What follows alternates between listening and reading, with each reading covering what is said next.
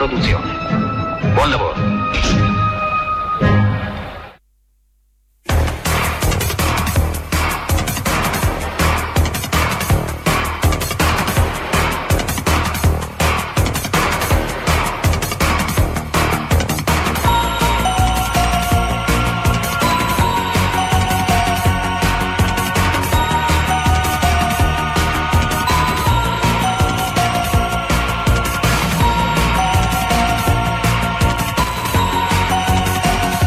9.01 siete all'ascolto di Radio Onda Rossa, questa è l'edita nella presa.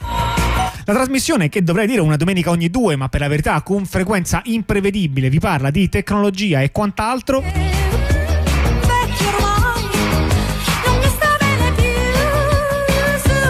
Oggi alle prese con l'annoso problema delle cuffie, dopo quelle che eh, non mi fanno sentire troppo, quelle che mi si sono rotte, ho trovato quelle finalmente omologate con lo standard di produzione marchio di fabbrica di Onda Rossa, ricercato in tutto il mondo. È una tecnica specifica che permette di separare l'audio nei canali sinistro e destro come nella stereofonia, ma poi fartelo sentire solamente dall'orecchio sinistro, lasciando quindi l'orecchio destro libero di sognare.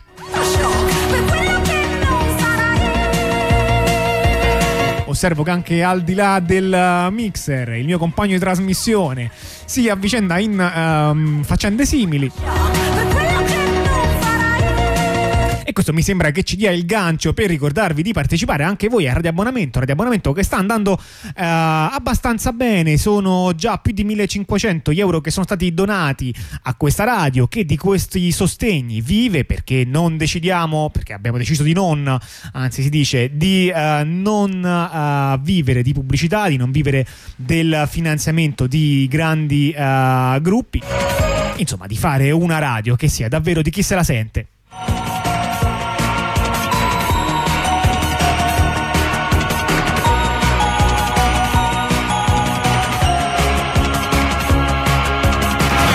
Telefonateci allo 0649 1750 o scriveteci anche al dita nella presa chiocciolaondarossa.info voi non ci crederete ma oggi per esempio parleremo di cose che abbiamo effettivamente ricevuto su segnalazione.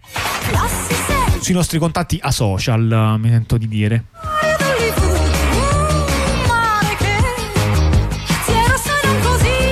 uno cerca di sparire uh, dal mondo, però comunque il mondo si rincorre. Sì, parlare in radio poi non so se è il modo migliore per, uh, per sparire dal mondo, per quanto una radio, eh, insomma, che non sia un, un grande colosso radiofonico, questo no, ma... Ah, per questo ci siamo scelti una radio, diciamo, di nicchia. Per timidezza, dici? Per timidezza.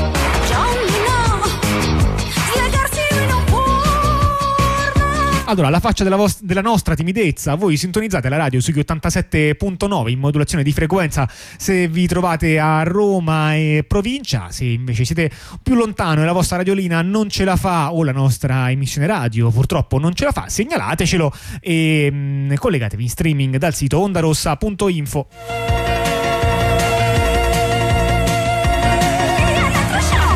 Allora io per la puntata di oggi vorrei esordire e mh, mm, suppongo che non smetterò mai di, mh, mm, di, ricordarvi come la nostra trasmissione, quando dovevamo scegliere il titolo molto tempo fa, nelle, uh, ci sono state no, le proposte più disparate, tra cui alcune che si sarebbero trovate oggi a rischio di essere in gravi violazioni della legge. Altre trasmissioni di questa radio purtroppo peccano di esterofilia, e, ma per fortuna l'onda del, del cambiamento sta, sta, arrivando e quindi eh, direi che è arrivato il momento di parlarvi. Oggi parleremo di elaborazione collaboratori e servitori. Esatto.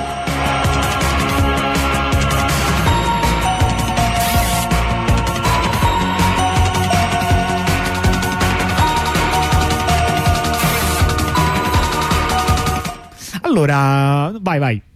No, diciamo, ci scusiamo in anticipo se utilizzeremo qualche foresterismo, ma purtroppo sapete l'abitudine è forte, ogni tanto qualcuno sbaglia e quindi magari ci scapperà qualche parola che non è nell'idioma italico, quindi diciamo uh, cercheremo comunque ora, visto che appunto uh, cioè, l'onda del cambiamento è arrivata, cercheremo di epurare il nostro linguaggio in maniera tale da avere soltanto parole eh, diciamo approvate.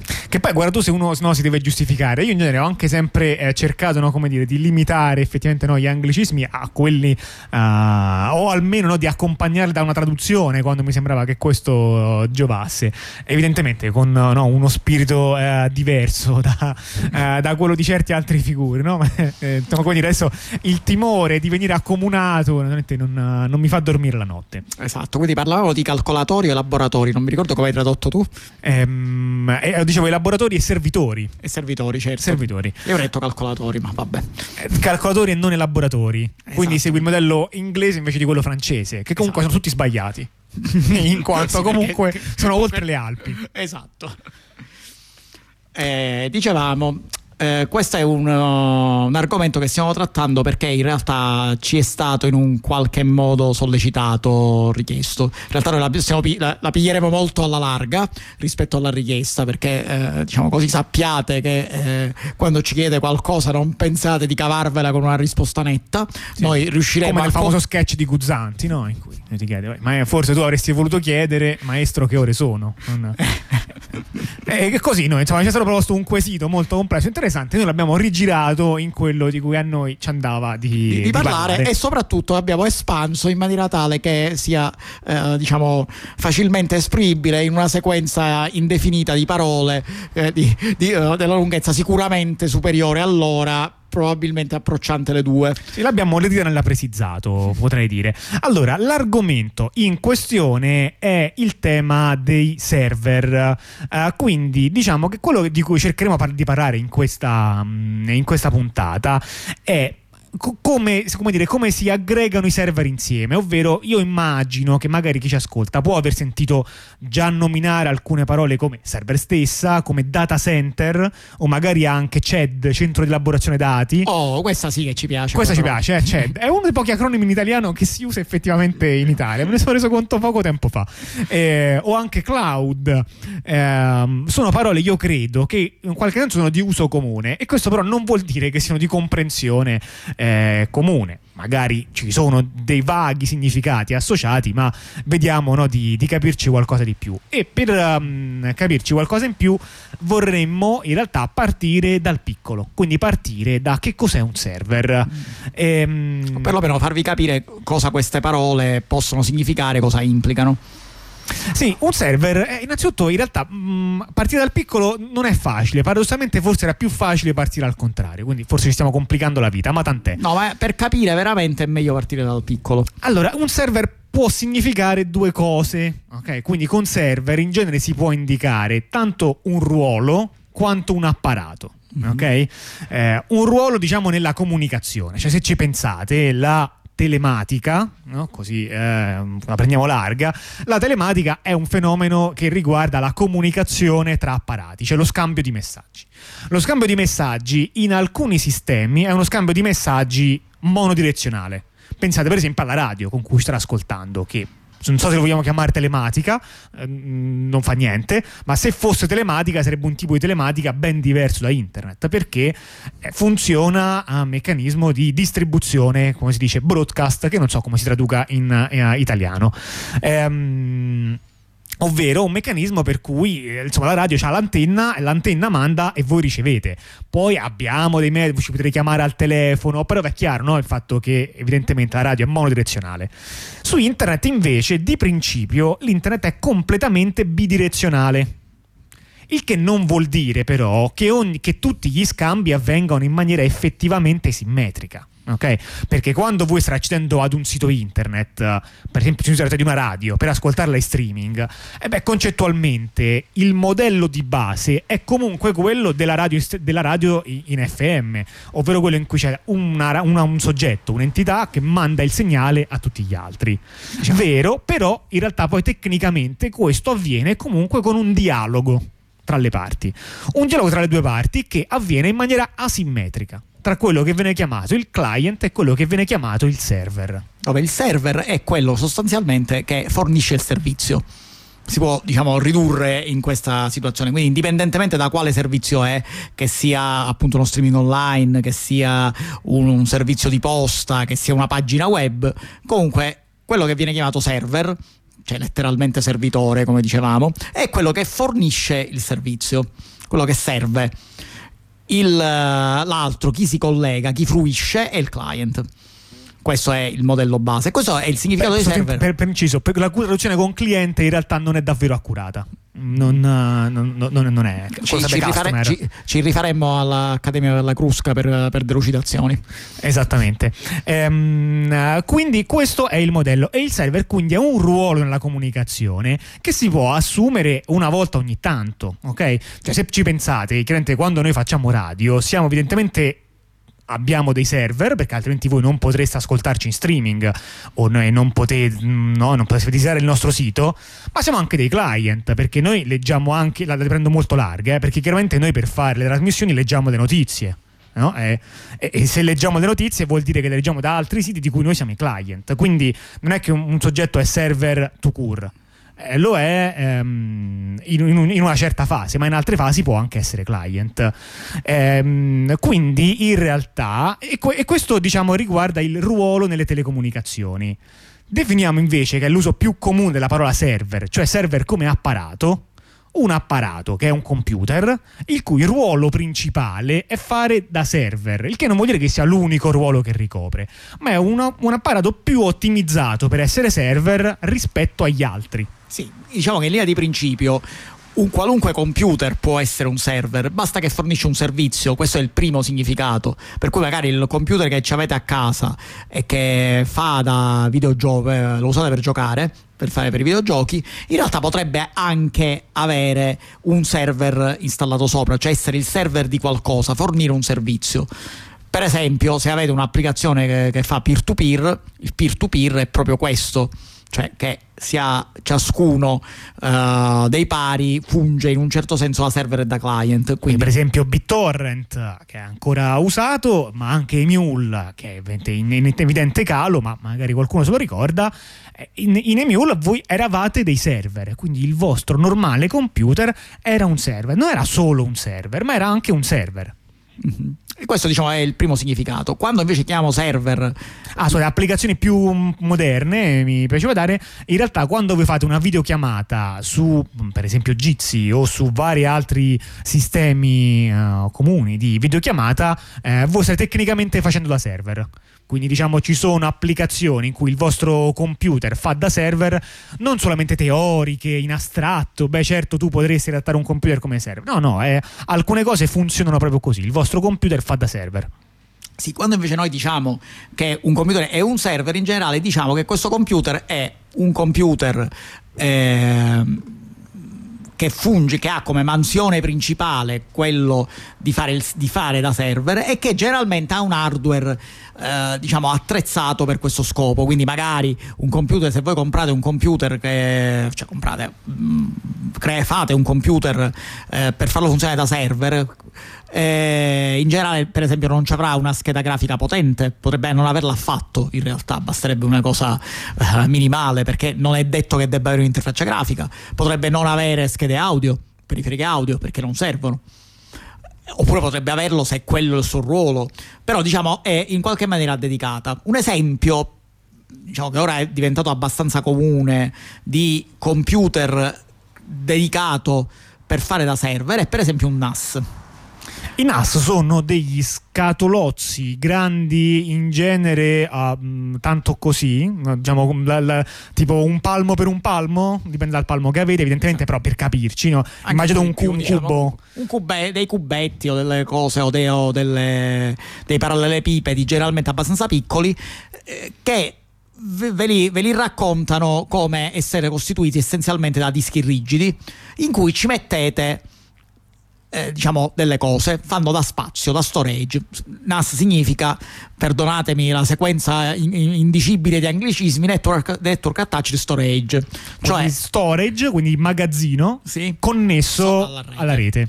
Ora, okay. in realtà ovviamente un NAS non è solo dischi perché se no non funzionerebbe. C'è anche un computer attaccato. Per quanto sia un computer piccolo un computer diciamo uh, dedicato con magari con un sistema operativo ridotto o qualcosa del genere comunque è un computer. Quello è un esempio di computer pensato per essere un server. Sì. Cioè un NAS è pensato per fornire un servizio, il servizio è quello dello storage, cioè dello spazio, con un dei protocolli, che è quelli che, eh, che vengono gestiti, poi il resto del computer cioè delle sue funzionalità di eh, calcolatore elettronico, eh, sono tanto ridotte che all'utente, diciamo così, non, non interessato, eh, potrebbe anche passare eh, l'idea che quello non sia proprio un computer, sia soltanto un qualcosa che ti fornisce un servizio, cioè quel servizio, quello dello spazio. Esattamente, ma un altro modo, e questo diciamo che penso abbastanza comune, no? è qualcosa che si vede spesso, magari no? in qual, qualche persona ce l'ha a casa oppure abbastanza comune magari in uh, piccoli no? magari esercizi commerciali o piccole realtà.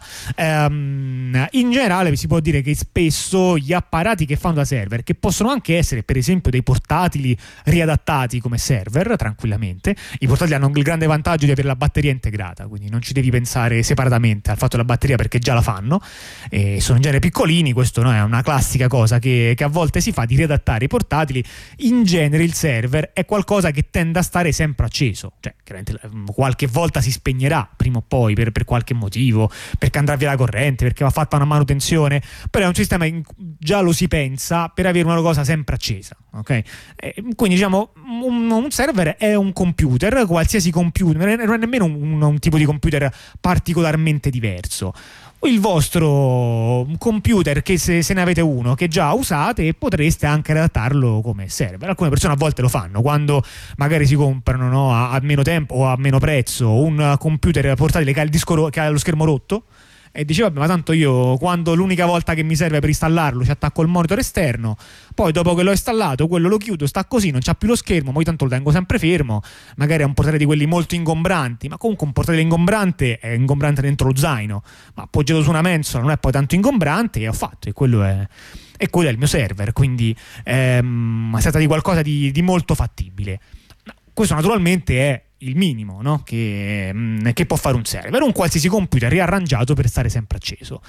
E poi però eh, naturalmente cioè, dipende, non è che ha detto che basti, no? perché finché dobbiamo avere un piccolo hard disk condiviso in una rete di 5 persone in cui ci poggiamo lì no? i documenti su cui stiamo lavorando, vabbè, funziona bene, tu ti compri un NAS, costa poco, occupa poco, è gradevole alla vista, funziona. Poi a un certo punto inizia, magari devi invece gestire più applicazioni, inizia a servirti qualcosa di più serio. Magari vuoi fornire più servizi, più servizi diversi, vuoi che, che sono una pagina web, un server di mail, un, uh, lo spazio o magari anche a, a, altri servizi diciamo un poco meno comuni che magari possono, possono servirti per il lavoro, per, per, il tuo lavoro, per i tuoi hobby.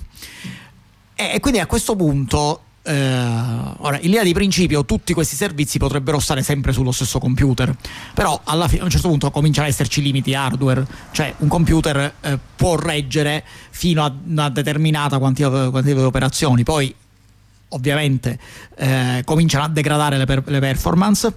Cioè le prestazioni, scusate, scusate l'anglicismo, il, e, e, e, magari, però magari i servizi che vuoi, tu vuoi che funzionino, cioè non vuoi avere un sistema con 100 servizi di cui ne funzionano male 95. Perché ormai il sistema è saturo. Perché ormai è eh certo, uno potrebbe anche dire, vabbè, ma io basta che prendi un computer migliore. Ma ehm, questo non è detto che sia, no? Cioè, probabilmente, cioè, volendo spendere di più, sì, ti puoi far bastare un solo computer per qualsiasi numero, no? Di, di applicazioni ti possa venire in mente, perché esisteranno computer probabilmente con una potenza estrema. Però non è detto che ti convenga né economicamente, ma nemmeno da altri punti di vista. Per esempio, immagina che tu vuoi una macchina di test o vuoi un, un server di scorta che sta lì apposta perché quando ti si rompe uno poi ce n'è un altro. Allora, per definizione ne vuoi due. Mm-hmm. Se, oppure no, magari vuoi per qualche motivo separare, no? due server diversi, uno per le cose personali, uno per le cose di lavoro. Può capitare che per vari motivi a un certo punto puoi decidere di avere due server sì. non più uno solo. Anche perché, diciamo, in linea di principio, non c'è nessun motivo per cui i servizi differenti debbano stare sullo stesso sistema. Quindi, eh, eh, diciamo, questo sistema, eh, eh, l'idea di avere tanti servizi su differenti computer funziona bene e siccome come dire, in generale n computer di livello più basso costano di meno di un computer di livello n volte i precedenti. Se escludi i costi di manutenzione. Se escludi i costi di manutenzione se, se escludi eh, se, se, la manodopera è gratis. se escludi l'operatore diciamo. Sì. eh, eh, in generale quello che si farà quello che si fa la maggior parte delle persone fanno è appunto mettere più di un server più di un computer dedicato a essere server, che abbia hardware dedicato o no, non ha importanza, ma diciamo aumentare il numero di server in maniera tale da avere, da bilanciare al meglio i costi e le necessità di questi servizi. Quindi i server hanno sia diciamo no, come dire, mano a mano no, che le esigenze crescono, crescono diciamo per capirci sia di dimensione, cioè se prima avevo preso un portatilino e l'avevo riutilizzato, riutilizzato come server, a un certo punto non mi basta, allora prendo un computer un po' più vero, un po' più grande, poi non mi basta, ne prendo due.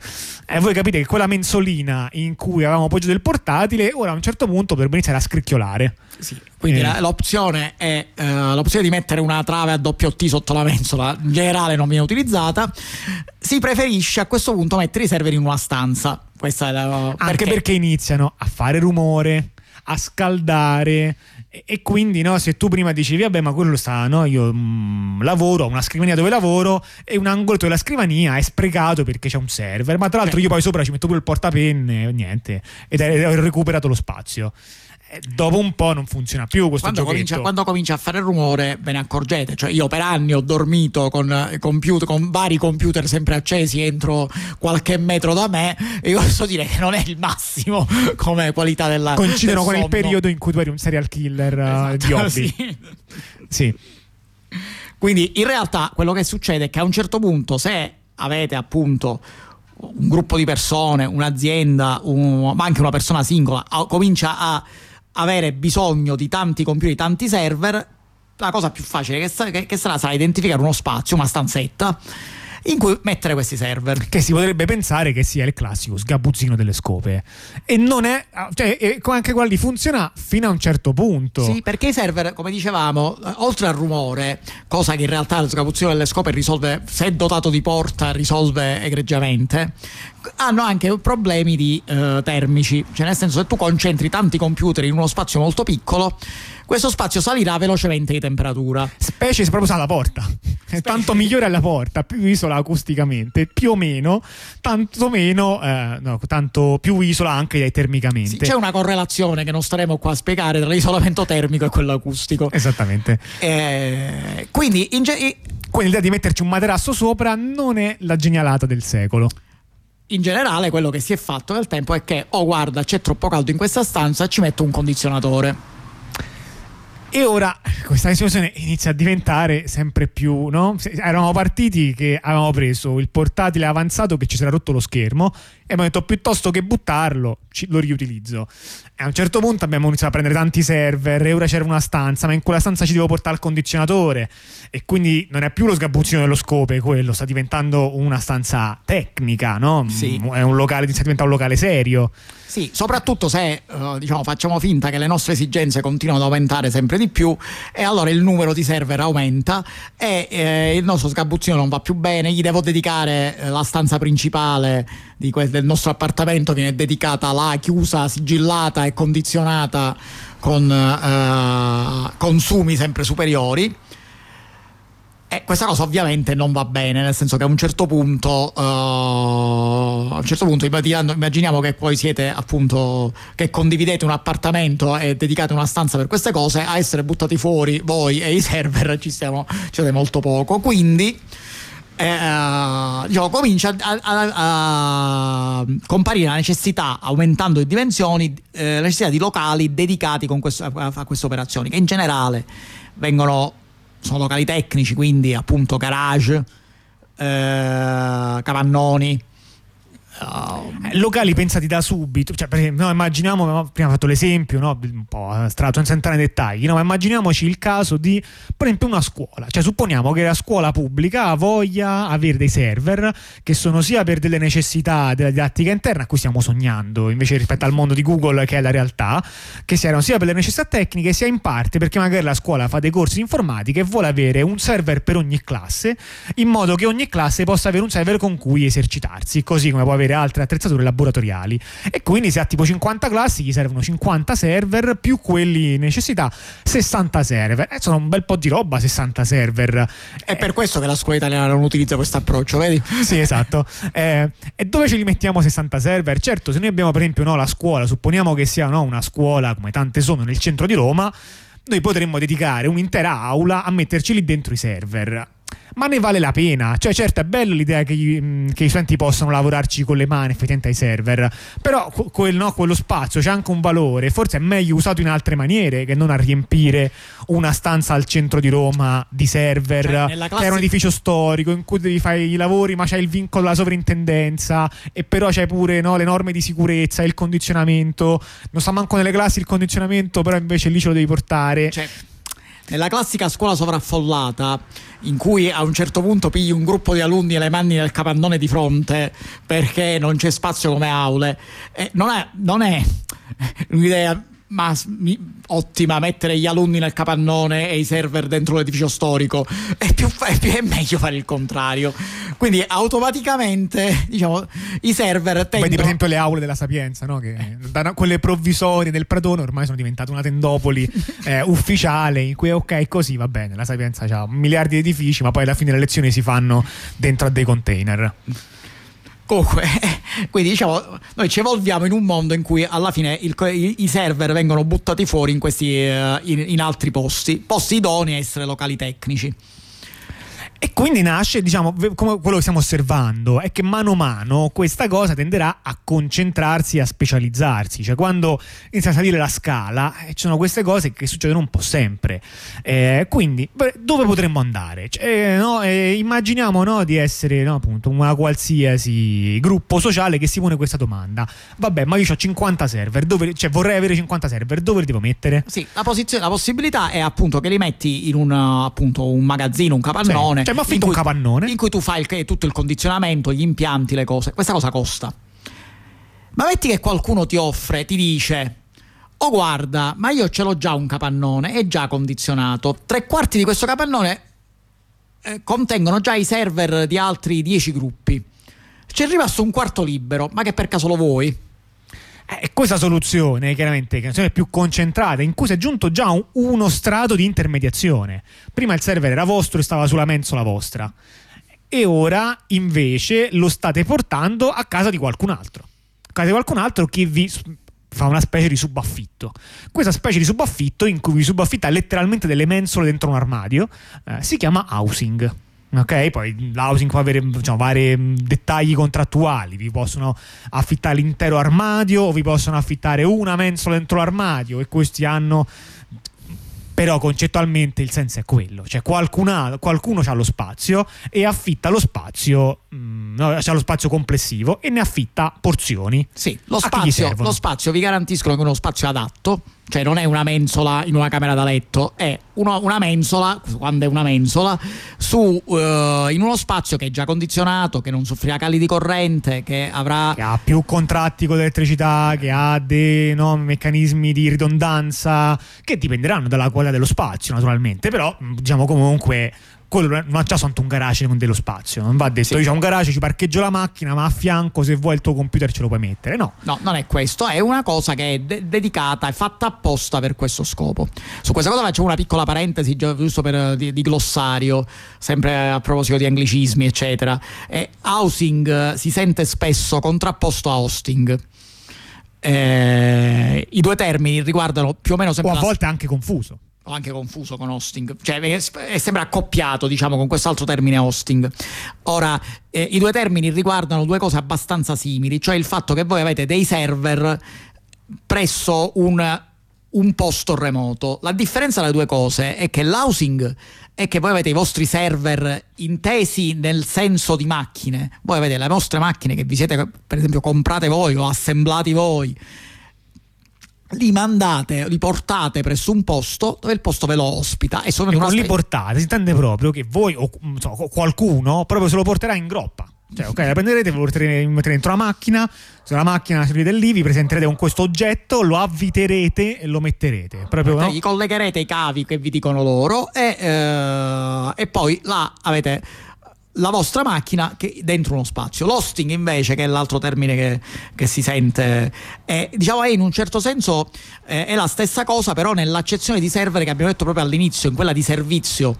Cioè nel senso l'hosting, ecco, e voi avete un vostro servizio, ma non avete una vostra macchina, voi occup- diciamo, affittate, tra virgolette, uno spazio in altre macchine spesso che non neanche sapete quali sono, quindi non avete, diciamo il tutto è molto, molto più astratto, eh, uno spazio in altre macchine per, eh, in cui loro vi garantiscono un servizio, vi affittate un server inteso come fornitore di servizio, tipo un server email o un, un database server o quello che volete presso una struttura che è tutta gestita dal, da chi vi fornisce l'hosting.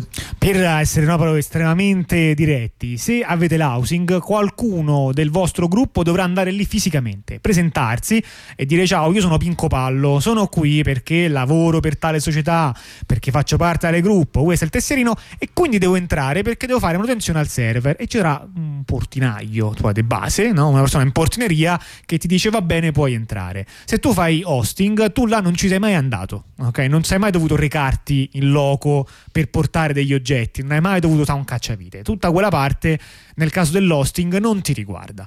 E, e questo è diciamo, più o meno tutto quello che diremo per, per l'hosting di, di, quella volta. Sì, era diciamo, una, un incidentale giusto per uh, chiarirci. Torniamo nostro, al nostro capannone che contiene già i server di vari gruppi.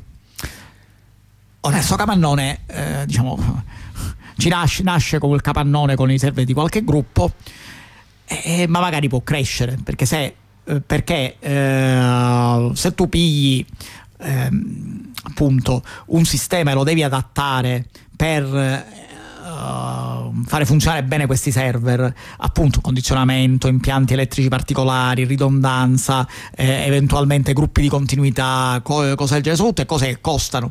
E sono cose che in generale costano, costano proporzionalmente di meno quanto più grosso fa il sistema. Quindi se tu hai che magari io ho il, eh, il, signor Tizio che ha un capannone, lo attrezza così e ci può ospitare tipo 10 gruppi, i server di 10 gruppi di persone, magari eh, poi arriva la società X che ci vuole lucrare di più e si compra una serie di hangar in cui diciamo, li adatta tutti e là non ci possono entrare i, gruppi di, i, i server di 10 gruppi, ma di 1000 gruppi. Ora, questa cosa in generale proporzionalmente costa di meno, cioè attrezzare cose grosse eh, con questa impiantistica costa di meno.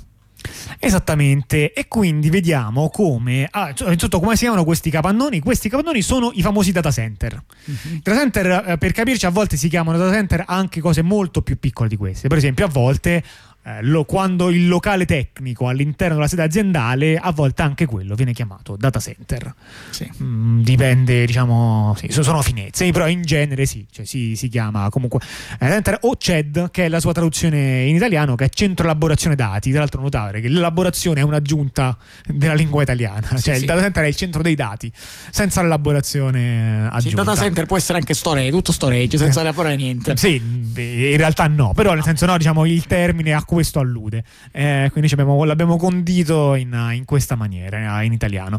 Vabbè, e quindi da lì um, il data center però appunto cresce di scala e quando cresce di scala nasce l'intermediario perché sostanzialmente quasi nessuno, poi ci arriveremo a vedere quando è che ci sono delle eccezioni, gli interessa avere un gigantesco data center per fatti suoi.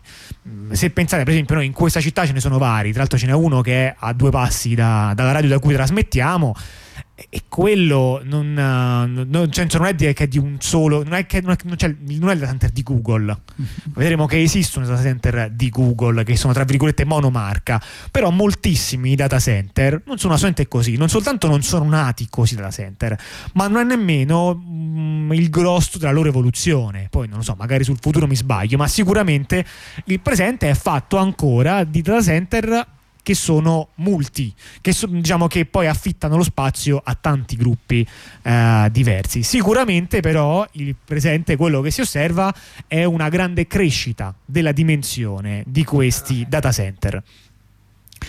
E quindi questo può essere quella cosa che magari vi è capitato di leggere, perché mi sembra che tanto spesso no, negli articoli, sui giornali, mh, mm, tante cose alludono no, a queste. Um, a, cioè, un fatto reale, eh, non è che è un'invenzione, no? queste foto che ci sono di questi giganteschi data center. Si parla di data center che sono grandi tipo 70 ettari, ok? Cos'è il più grande del mondo, ok? Non è che è il valore medio, però di data center sopra l'ettaro ce ne sono tanti. Eh, quindi comunque questo vi dà un'idea di quanto può essere grande no? un, uh, un, data center. Si tratta di posti molto militarizzati che consumano un macello di energia, ehm, quindi diciamo che mm, in un certo senso sono anche dei posti che richiamano evidentemente no, una quantità di problematiche che in questa trasmissione, non soltanto noi, abbiamo cercato no, di, eh, di, dimostrare. Che, mm, e questo va insieme, ma proprio a braccetto, con uno in fondo, no, dei grandi dilemmi, cioè il fatto che la concentrazione in un certo senso abbassa i costi ma ne ricrea una quantità di altri di costi in termini abbassa, sociali. Abbassa i costi, appunto, il eh, costo squisitamente economico del, del mantenere l'infrastruttura, ma introduce tutta una serie di problematiche che poi alla fine per il mondo sono dei costi. Eh, Comunque, la quest... tendenza che abbiamo descritto ci dovrebbe far mh, convergere verso un'idea per cui, no, come dire, se mantenere un data center grande costa meno che averne due piccoli, perché non succede che ce n'è uno solo immenso e, li famo, e famo tutto là? Uno no, potrebbe dire, cioè, è quella la direzione che ne facciamo uno solo immenso e, e buttiamo tutto quanto lì? Perché se la direzione è qua di concentrare, Ehm, sì, no. sì, questa, è la direz- questa diciamo è, sarebbe la logica conseguenza. Ovviamente una conseguenza impossibile perché nessuno si metterebbe d'accordo per fare un unico data center immenso. Però tu parli della litigiosità, ma c'è anche un altro esiste inghippo. un altro modo. Eh, c'è anche un altro inghippo che è un, il problema che è come dire, centralizzare magari costa meno da alcuni punti di vista, ma ti espone a una serie di problematiche. Cioè, supponiamo del tutto in astratto no, che decidiamo di fare questo gigantesco data center. Dove lo vogliamo costruire? Non lo so, in Messico. Perfetto, in Messico. Ora c'è un problemino. E, e dove passano le dorsali che portano internet dal Nord America, anzi sì, dal Nord America, dall'America all'Europa, ce ne sono un tot, ce ne sono varie, ma e se in caso di conflitto qualcuno iniziasse a tagliare queste dorsali, quindi mo che facciamo? Siamo tutti quanti in braccio al Messico? Eh. Oh, cioè, quindi ora il Messico se vuole dice ok, quindi ora internet sono io e no, mi pagate perché sono perché chiaramente ho egemone. Le, ho tutte le informazioni del mondo. E se c'è un grande incendio no, in quella zona, che fai? Saltano tutto internet. È, è ovvio che... E se que- c'è un blackout? È ovvio che questa cosa non può funzionare, quindi nessuno punta a un sistema del genere. Tuttavia, diciamo, dobbiamo tenere conto che il, ehm, diciamo che c'è un altro modo per ottenere quello che a tutti gli effetti può essere un unico enorme sistema, eh, diciamo, anche senza farlo veramente, che è quello di rendere il sistema unico dal punto di vista logico cioè che noi in realtà manteniamo tante cose separate, ma cerchiamo di unificarlo dal punto di vista logico per ottenere come se fosse un unico enorme contenitore di informazioni, un'unica enorme server farm. A proposito, non abbiamo definito cos'è una server farm, giusto. cosa che sostanzialmente sarebbe cioè, l'equivalente di un data center, cioè è il livello superiore. Quando noi abbiamo questi uh, sistemi uh, che cominciano a diventare enormi, questi campi di sé, capannoni di server, così questa viene generalmente definita una server farm. Una fatto, farm sta per è fattoria in inglese, quindi sono una fattoria di server. Sì, in realtà, vabbè, server farm è, boh, non lo so, io non non ho trovato una grande definizione particolarmente specifica che la distingue nettamente da data center. In genere, però, con server farm si intende anche che c'è una gestione coerente, cioè un data center è un grande contenitore di server e potrebbe anche essere che ogni singolo server è di un gruppo diverso. In sì. realtà non è quasi mai così, cioè, c'è almeno qualcuno che, che ce n'ha 30 di server, sì. non dico 2000, ma almeno 30. Ehm, La server farm invece è coerente, c'è, una, c'è, chi lo gestisce, chi gestisce il tutto. Che poi magari sta all'interno di un grande center in cui magari non ci sei soltanto tu, però magari no, supponiamo che eh, di nuovo il, um, quell'esempio assurdo che abbiamo fatto della scuola, no? che dice di avere 60 server per farci farci imparare gli e le studenti, ehm, quella lì potrebbe essere la sua server farm, che poi magari è collocata all'interno di un grande data center gestito da altri. Sì, diciamo, Ma quella è la sua server farm all'interno di un data center. Quindi, mm, diciamo, server farm è un diciamo. gruppo di, di server. Cioè, di fatto non c'è una differenza col server, cluster, che è una parola che alcuni, alcune persone conoscono di più. Sì, diciamo, una versione grossa, diciamo, di cluster. Sì. Il ehm, eh, dicevamo il, eh, un modo eh, andando su questi sistemi enormi visto che non ha senso fare un unico grande data center a questo punto passiamo a diciamo, la cosa più re- mm, possibile da fare è rendere quei sistemi quanto più condivisi possibile dal punto di vista logico Ora, questo è il passo, diciamo, successivo che c'è stato negli ultimi anni, cioè che tu hai tanti Uh, appunto tanti, tanti, data center, tante server farm che lavorano per te, però tu vuoi che lavorino assieme e che ne vedi praticamente soltanto una, cioè che collaborino tra di loro.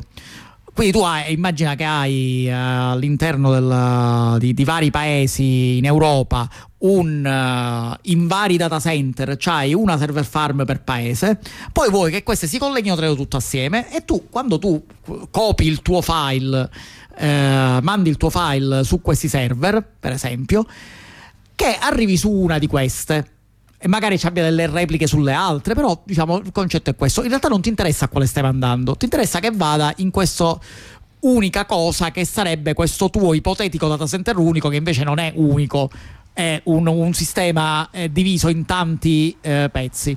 Ora, questa cosa è quella che è evoluta nel tempo in quello che viene chiamato cloud, cioè tu cerchi di astrarre quanto più possibile dall'hardware, non ti interessa dov'è il posto dove stanno fisicamente i dati, dove avviene fisicamente l'evaporazione, dove sta il servizio, ti interessa semplicemente che tu ci accedi come se vedessi un'unica cosa. Questa è la metafora del cloud come nuvola, cioè tu c'hai che butti i tuoi da- i dati là dentro e non ti interessa esattamente dove vanno ad atterrare. Per capirci, questo mm, è stato anche un passaggio graduale, altrimenti sembra che il salto è tutto d'un colpo. Cioè, l'idea, per esempio, no, che ci fossero due computer che gestivano lo stesso servizio, in un qualche modo collaborando, questa è informatica vecchia, cioè roba già anni 80 sì. tranquillamente. Tu avevi due computer e c'erano varie tecniche. Una tecnica funzionava nel fatto che quando uno dei due computer si rompeva in qualche senso, um, sì, diventava non più reattivo, l'altro se ne accorgeva e in qualche modo entrava e diceva va bene, ora sono io il server. No? C'erano anche altre tecniche con cui si permetteva a gruppi di computer che però dovevano stare vicini, eh, dettagli tecnici che noi andremo a dettagliare, che dovevano stare per capirci nella stessa stanza, ehm, di collaborare tra loro come tutti accesi e si gestiscono contemporaneamente le richieste e se uno si rompe non, non è un problema perché i dati ce li hanno gli altri e questo in genere è qualcosa che si chiamava cluster eh, ed è qualcosa che si riusciva a fare già parecchio tempo fa anche questo, ma il passaggio è stato al dire ok questa cosa noi riusciamo a farla quindi riesco ad avere una, una, server farm fisica in un posto in cui lì ho una buona astrazione. Quindi per esempio tipo se io devo spegnere un computer per manutenzione perché periodicamente va fatta la manutenzione va rinnovato l'hardware questa, questa è una cosa che magari vi potrà stupire visto che in Italia noi diciamo tendiamo a sottovalutare questo problema della manutenzione come vi sarete accorti da varie cose diciamo da quello che succede nel mondo in Italia esatto quindi la manutenzione ogni tanto va fatta e mm, a volte cioè, parte della nostra iniziativa a volte è, insomma, è l'hardware che chiama noi arrivando qualcuno deve arrivare e dire basta ok questo hard disk è arrivato va cambiato. E quando tu lo fai non vuoi che il sito per esempio o la posta elettronica o o lo streaming che, che niente si fermi no? il, o comunque si fermi tutto il meno possibile eh, ecco questa cosa già si faceva ma su scala diciamo meno geografica quindi non riuscivi per esempio a dire ok oggi spengo un intero data center e non si ferma niente perché tanto gli altri miei set data center in giro per l'Europa ne riescono a no, li sostituiscono. Questo è il passaggio che riesce a fare il cloud, okay? in cui questa cosa che prima già si faceva benino, però su una scala più piccola, la si eh, porta su una scala globale. Sì, sì il, uh, il, cloud diciamo, ha uh, eliminato molti dei il cloud come uh, nell'accezione in cui c'è per ora ha eliminato molti dei confini tra le varie diciamo, molti dei legami diretti con l'hardware. Per esempio una cosa che è sempre stata possibile ma che appunto il mondo del cloud ha portato a un livello estremo è la scalabilità. Cioè il fatto che Uh, tu uti- è diventata una parola ormai no, osanna- cioè è un mantra la, sì. la scala- tutto deve, deve, scalare questo è sì ma la scalabilità in quel, nel senso non è che sia una cosa negativa eh? il problema sono i mantra sì, infatti, perché la scalabilità in realtà significa semplicemente che eh, tu hai risposte diverse a seconda della scala del problema. Quindi, diciamo, se tu hai un problema di una scala più piccola, lo affronti con eh, una risorsa magari più limitata, di una scala più grande, lo risolvi con una risorsa mh, più estesa. Ora, questa cosa è stata portata. Cioè, se non so se così è capito, faccio esempio una cosa che non scala. Io ho una uh, bicicletta e ci posso andare facilmente da solo. Se voglio portare una persona, non mi è facile aggiungere una persona. Se ne vuoi portare 10, è impossibile. Non, non funziona così. Cioè, certo, posso avere 10 biciclette, certo, ma poi ognuno va per conto suo. No, insomma, avete capito. Sì, questo è il concetto. Invece, la, eh, diciamo, quello che è successo appunto eh, con i problemi di scalabilità è che eh, se voi avete un sistema appunto con eh, diciamo 10, uh, uh, 10 data center, in, diviso in 10 data center, magari con, uh, con 10 gruppi di computer che fanno tutte le stesse cose, ovviamente se il problema, se, se, se il problema arriva uno per volta, il servizio richiesto è uno per volta, magari uno di questi 10 risponderà, se ne arrivano due per volta uno su cinque risponderà, ne arrivano 10 per volta, tutti rispondono contemporaneamente e l'affollamento avviene solo dopo il livello superiore che, eh, del, diciamo, del mondo del cloud è il concetto che tu aggiungi risorse a seconda di quello che serve. Quindi praticamente ci sono dei, eh, dei data center che sono quelli che servono per eh, il Uh, per servire diciamo, il cloud, per fornire i servizi del cloud, che in realtà aumentano, possono aumentare e diminuire il numero di risorse utilizzate a seconda di, uh, delle necessità questa cosa, cioè del fatto che appunto si eh, questa, questa, questa uh, forte, uh, forte scalabilità, perché in realtà tu fai scalare poi addirittura tutto l'hardware a seconda delle, delle necessità, uh, diciamo, viene, potreste averla sentita nominare perché ogni tanto compare il termine hyperscaler che significa che è proprio questo, cioè il fatto delle hyperscaler sono quei eh, diciamo data center, servizi cloud, come li potete vedere, che hanno la capacità di scalare eh, molto il loro servizio, quindi sostanzialmente hanno la possibilità di buttare dentro i, eh, appunto risorse, computer, nodi e i vari sistemi a seconda delle necessità o sono anche di convenienze transitorie, cioè per esempio immaginate che in una certa zona il costo dell'energia elettrica aumenta e in un'altra invece no, magari anche diminuisce e allora voi volete spostare più carico dove tanto l'energia elettrica vi costa di meno, no? Mentre magari prima era il contrario e quindi non è che in realtà cambiate niente, però iniziate a dire senti sai che c'è, quello dove l'energia elettrica costa tanto, usamelo il meno possibile e no? inizia a trasferirmi il carico su quello che ora è più conveniente per esempio questo può essere un'applicazione no, della, um, di questi sistemi di, di, scalabilità. Insomma come vedete si pongono vari sistemi di astrazione Ehm, esattamente, sì. Ehm, come ehm, volevo giusto, giusto dire un'altra cosa e poi andiamo con lo stacco musicale. L'altra cosa è che questi sistemi di astrazione hanno necessitato, eh, diciamo, come dire, vari tipi di cambiamenti per permettere queste eh, caratteristiche di scalabilità, di distribuzione, cose così molto avanzate, che hanno preso anche queste, diciamo, per contagio il termine di tecnologie cloud. Anche nel caso in cui usate tecnologie che in realtà non è che necessitano di una scala enorme. Cioè, il cloud è una roba che vuol dire enormi masse di computer cioè, privati gestiti da un'altra persona. L'immaginario collettivo almeno il cloud è questo. Esatto, ma non l'immaginario delle persone che si occupano di informatica spesso. In genere dire tipo un sistema cloud, vuol dire tipo un sistema basato su microservizi gestiti da parti separate che mi offrono funzionalità specifiche. Eh, questa cosa vi ho detto se non l'avete del tutto colta non, non, fa niente ma pensate che vuol dire il fatto che alcune tecnologie che sono nate per assecondare l'esigenza di questa disponibilità di tecnologie si chiamano anch'esse cloud anche se non necessitano affatto che ci sia un cloud dietro perché sono nate su iniziativa diciamo di eh, questa corrente di sviluppo. Io con questo andrei a mettere uno stacco musicale, ma dopo ria- riagganciamo sempre su questi argomenti per um, eh, per andare a trarre poi anche un pochino delle, Con, delle conclusioni, conclusioni diciamo, insomma, di, di, qualche tipo.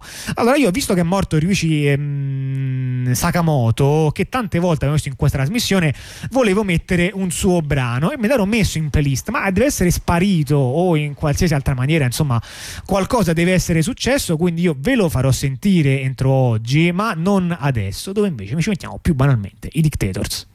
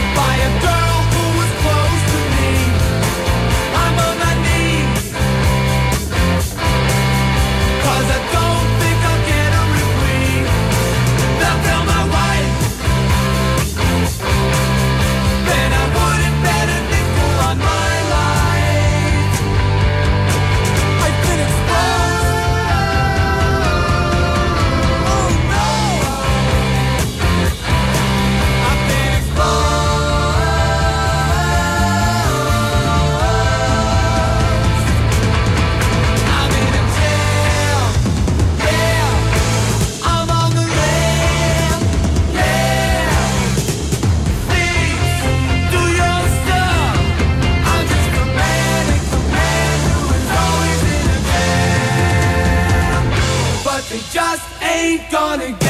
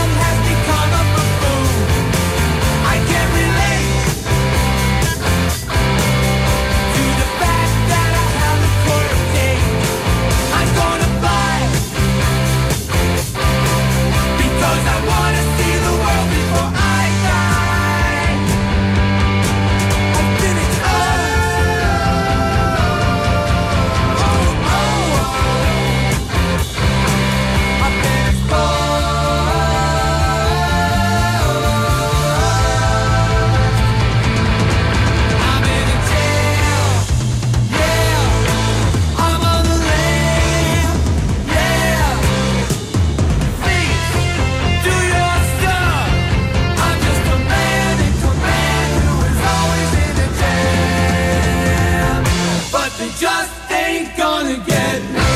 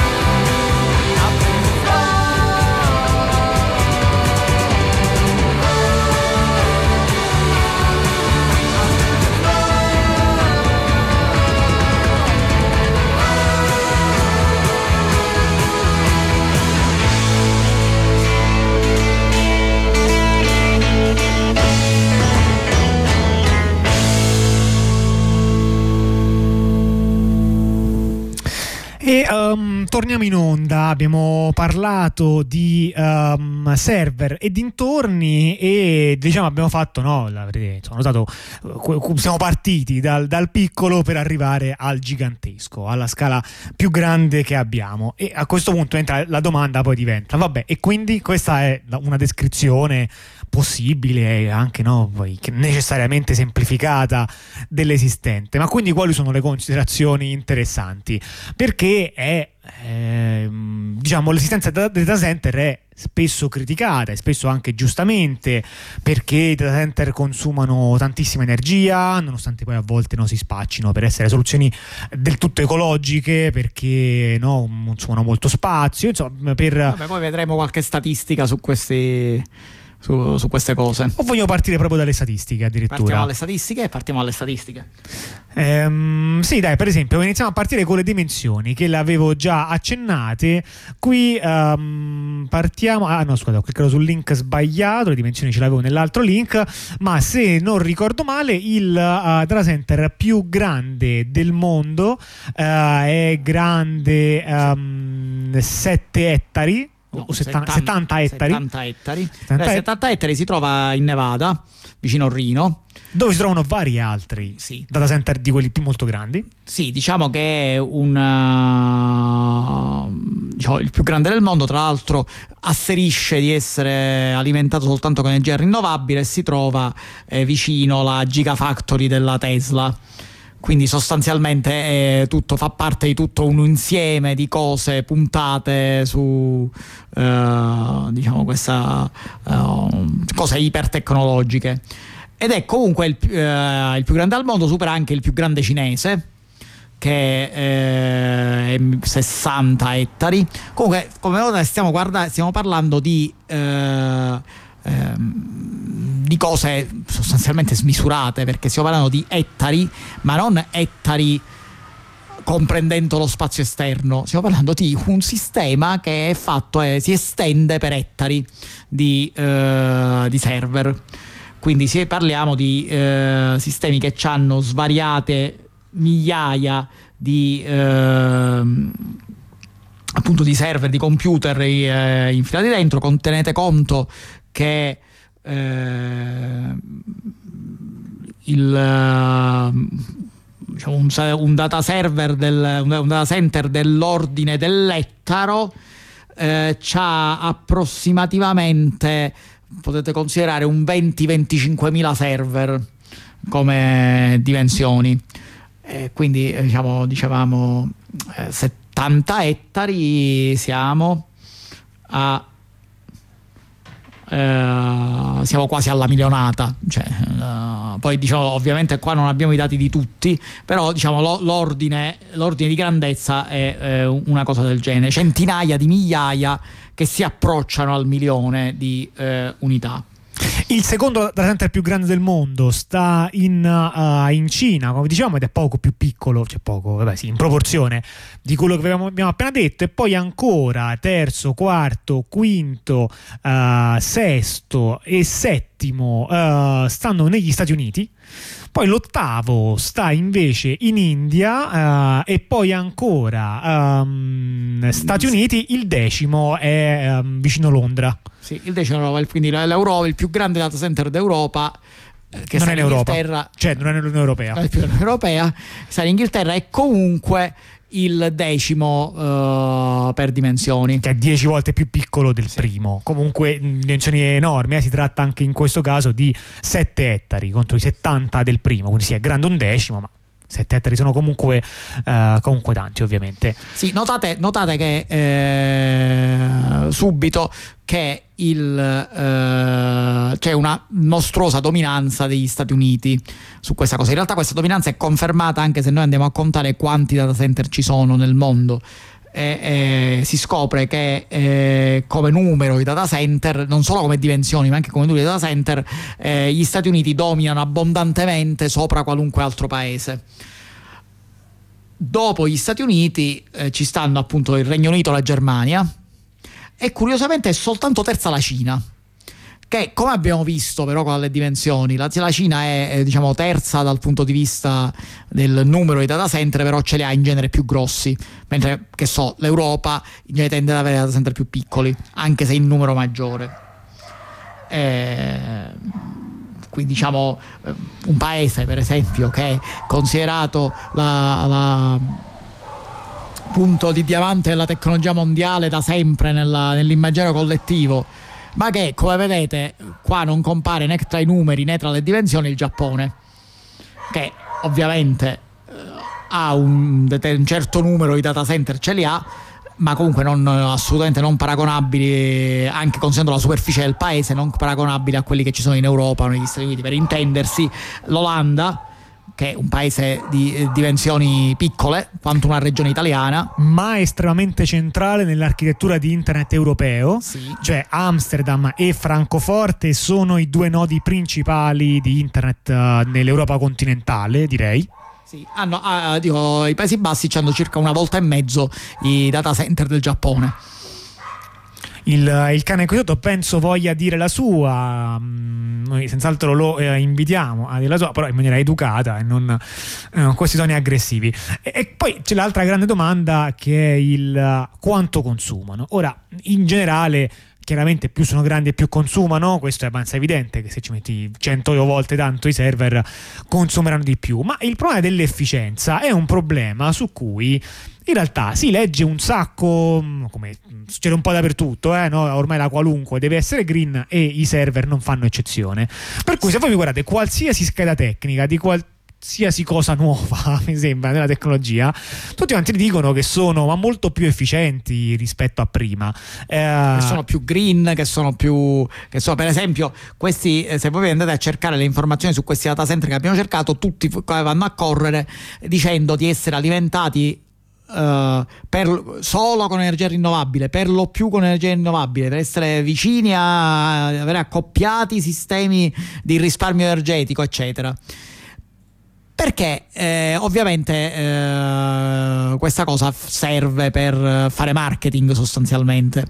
Non soltanto perché ricordiamo anche che il consumo è anche calore, cioè quello che i server, se i server consumano tendono anche allora a scaldare ehm, e che il riscaldamento è un problema tecnico molto grande proprio per chi fa data center, cioè è il problema principale in realtà è il raffreddamento dei data center. Sì, tant'è che molti data center ma come avete visto dall'elenco che vi abbiamo fatto e dal posto dove sta il più grande, non tutti, stanno in generale in pesi freddi, perché eh, dove c'è freddo è più facile eh, diciamo è più facile eh, raffreddare, raffreddare. Cioè, cioè, cioè i computer riscaldano eh, se c'è un freddo ambientale è meglio anche se per quanto freddo ambientale ci sia comunque ci dovete pompare energia per raffreddare. Certo. è per questo che eh, questa necessità di freddo che come, dicia, come dicevamo prima la server farm il data center più grande d'Europa si dice del mondo sta negli Stati Uniti in Nevada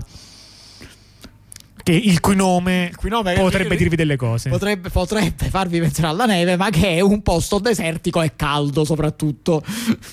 Sì, ehm, esattamente. In realtà c'è, c'è, anche una parte, cioè, c'è un motivo se il Nevada si chiama sì. così, ma non penso sia dove sta la Center. Esatto, sia a Rino, che è nella punta meridionale del, del, del come si chiama? Vicino. Penso che lì abbiano questioni energetiche vantaggiose. Sì, la questione è l'energia vantaggiosa e soprattutto lo spazio eh, lo spazio che costa molto poco, essendo comunque vicino alle zone della California dove ci sta appunto la Silicon Valley, eccetera, vicino relativamente però. E soprattutto certo. c'è la Gigafactory della Tesla. Cioè, certo. eh, aiuta anche questo, aiuta. Sì. Comunque, eh... insomma, in questo però racconto dell'efficienza che aumenta sempre ehm, che è un interesse tecnico, che poi viene riutilizzato anche a fini no, di, mm, di, di, marketing, no? per dire che le cose sono green e hanno la fogliolina, la fogliolina verde eh, messa in bella mostra. Eh, bisogna dire che l'efficienza in effetti è in aumento, ma dipende come la si misura. Cioè, ehm, e quindi andiamo a guardare quali sono i modi classici, per esempio, con cui si misura l'efficienza di un data center. Eh, ora, misurare l'efficienza di apparati specifici è un po' più semplice. Per esempio, se avete un router che è un coso che, in, che fa passare pacchetti di rete soltanto, l'efficienza voi la potete misurare per ogni pacchetto, per ogni bit inviato. Quindi voi dite, vabbè, ma questa roba qui per bit quanti uh, joule consuma? consuma, o no, aspetta, per ogni miliardo di bit, così i conti vengono più comodi. Eh, e quello è un modo di contarla. E in effetti, se vi guardate poi le statistiche, notate che questa cosa è il rapporto, cioè quindi l'efficienza, è effettivamente cioè, migliora di moltissimo rispetto ad anni fa. Ci sono stati dei progressi anche molto consistenti. Sì, questa cosa, diciamo, infatti, non si può negare che sia vera. Cioè, i sistemi, questi sistemi è vero che sono alimentati con molta energia rinnovabile, è vero che eh, sono eh, diciamo molto più efficienti di quelli precedenti. Eh, il problema sta appunto sempre nella misura.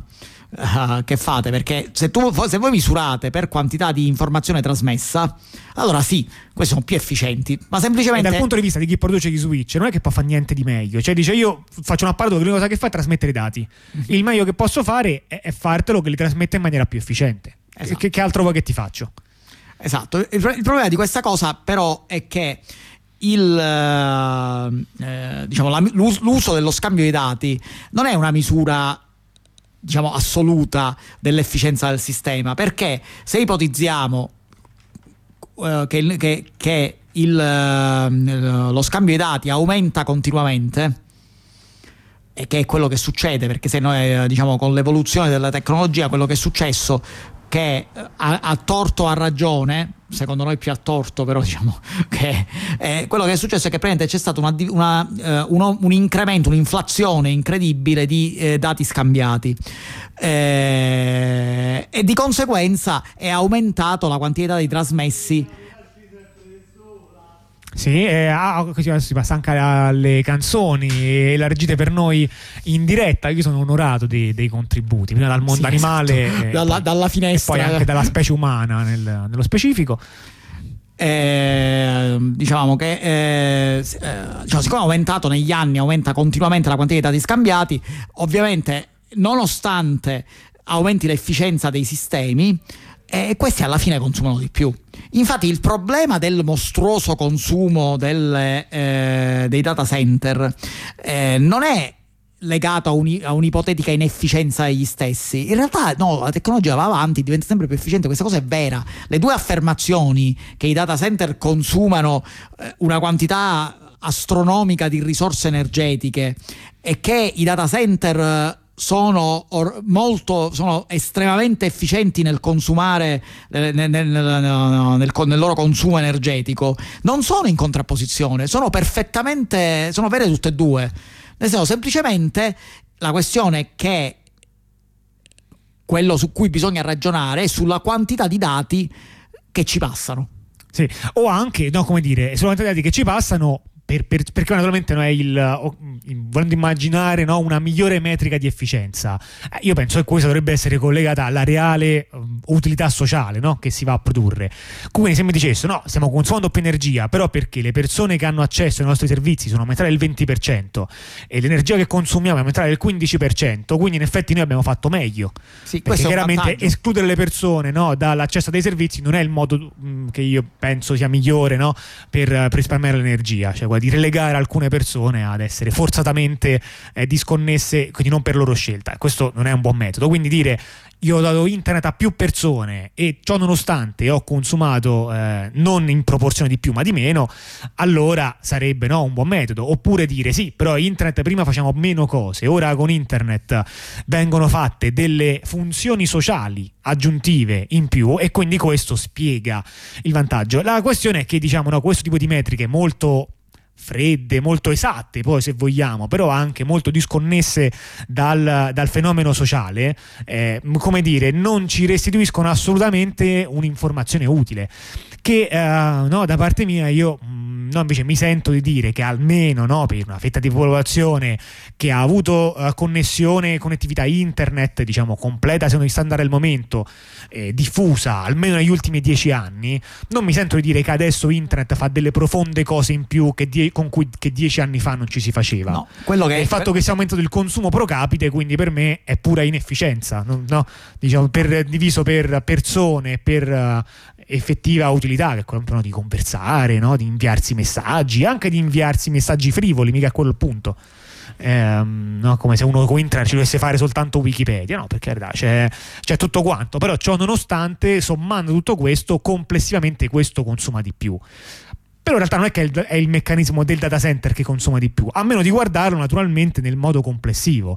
Cioè il data center gigante è il figlio di un'economia eh, estremamente concentrata, questa economia estremamente concentrata è un'economia in cui aziende sono arricchite moltissimo grazie all'uso compulsivo ed è quell'uso compulsivo che produce un'enorme quantità di dati che poi sono quelle che, che fanno il consumo. Sì, infatti, Effettivamente. infatti il tutto si spiega se invece di normalizzare per le persone normalizziamo per il profitto perché in realtà quello che l'efficienza si ha perché il, uh, il, movente principale qua è il profitto siccome appunto l'enorme quantità di dati viene, provo- viene promossa perché è con questi dati che vengono scambiati continuamente che le aziende fanno uh, enormi profitti. Di conseguenza sono disposte, se voi normalizzate per il profitto che le aziende fanno, effettivamente eh, eh, notate che sì, il sistema è estremamente efficiente perché questa enorme inflazione di dati che ci sono stati sono tutti quei dati che poi vengono studiati, trattati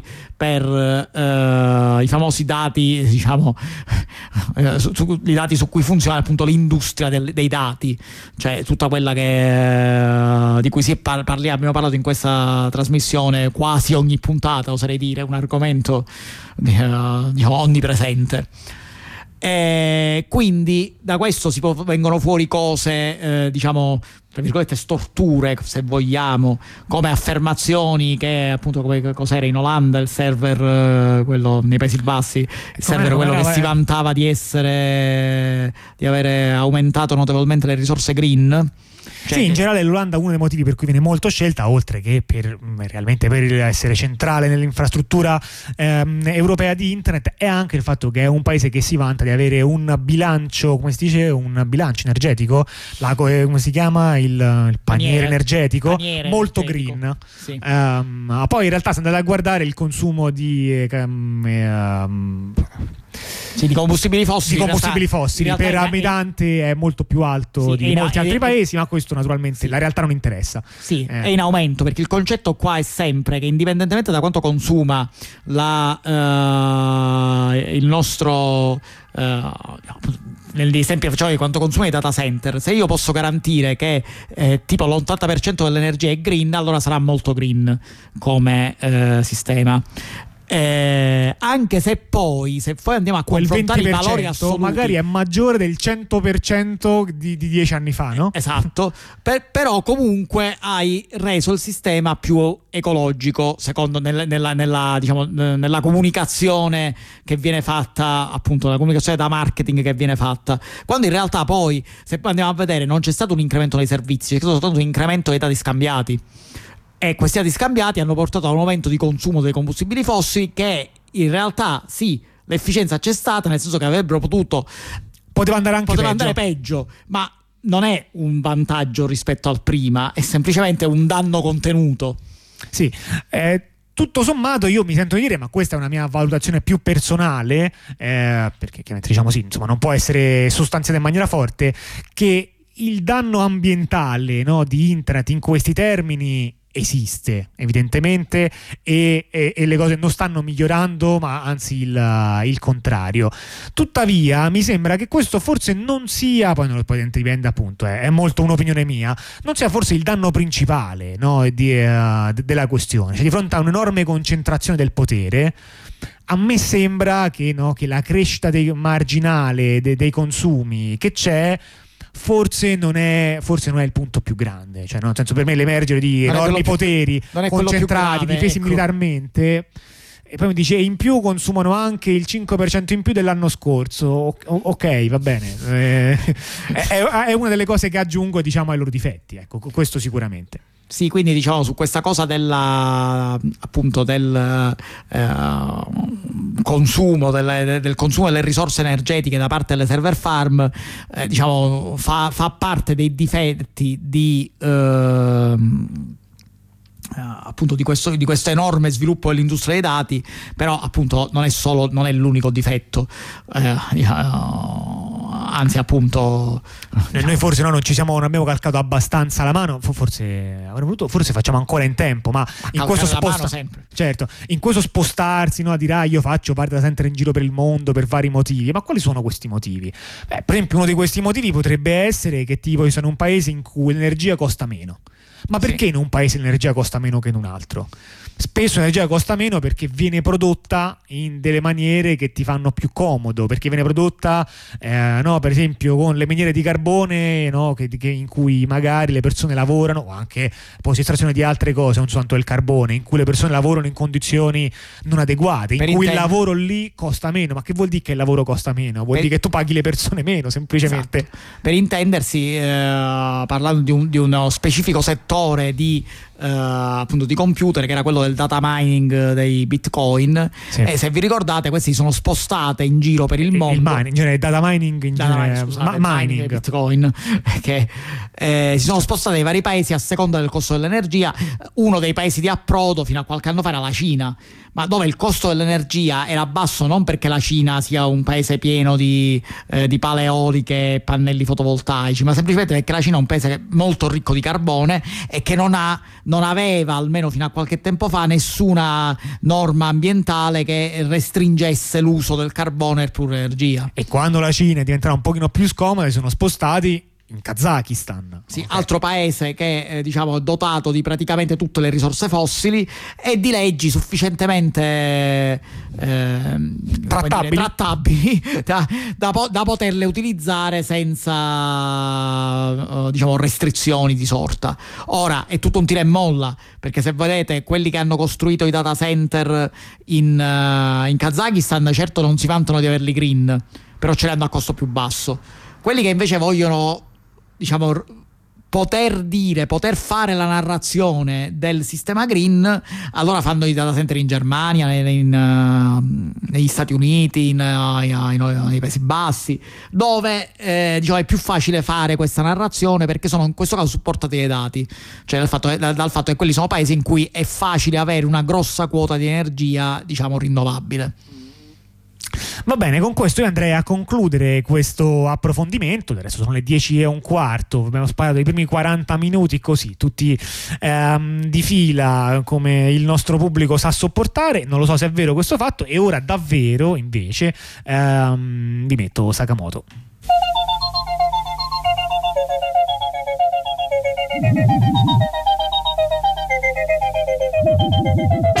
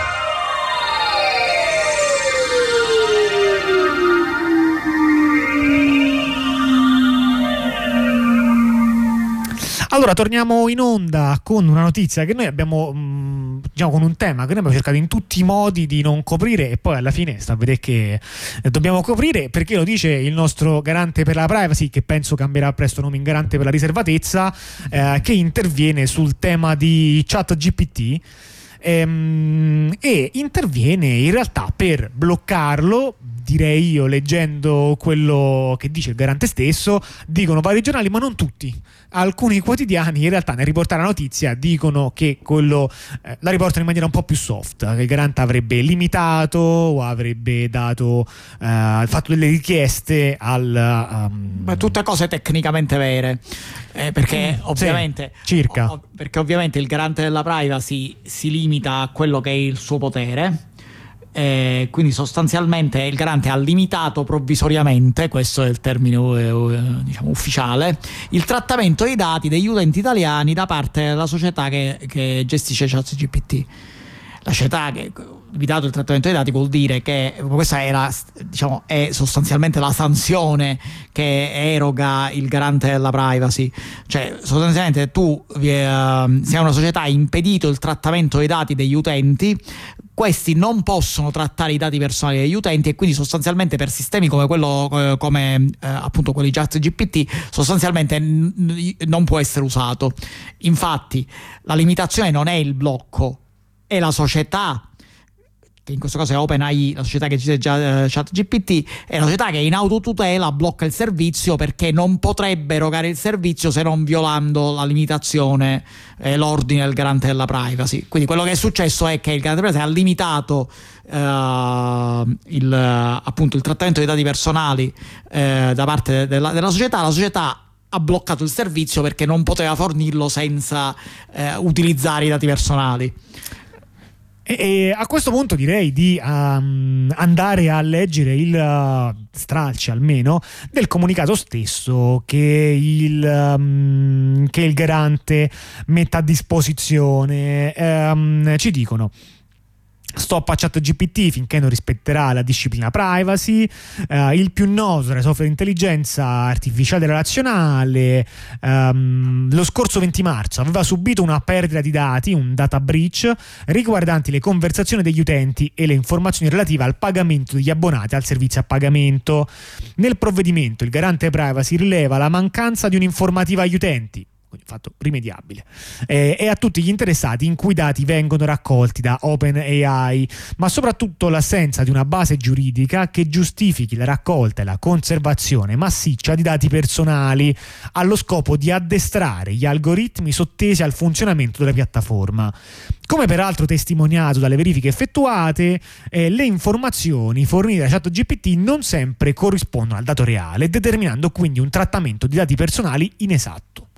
Qui mh, mm, mi fermerei nella lettura del comunicato perché mi sembra che ci sono alcune parti interessanti, cioè alcune cose che loro gli imputano sostanzialmente sono cose rimediabili. Sì, ma molto rimediabili, cose semplicemente tipo il fatto che non c'è comunicato adeguatamente l'informativo dei personali, sono cose che si sono viste, soprattutto nei primi tempi di adozione del GDPR, si sono viste su un sacco di servizi, cioè il fatto che loro, eh, diciamo, appunto, servizi che... Eh, lavoravano eh, analizzando i dati personali degli utenti, ma non ti dicevano del, de, dei dati personali questi hanno risolto semplicemente dicendoti guarda utilizzeremo i tuoi dati personali. Eh, però qui va avanti e dice manca però anche una base giuridica che giustifica la, la raccolta allo scopo di addestrare gli algoritmi.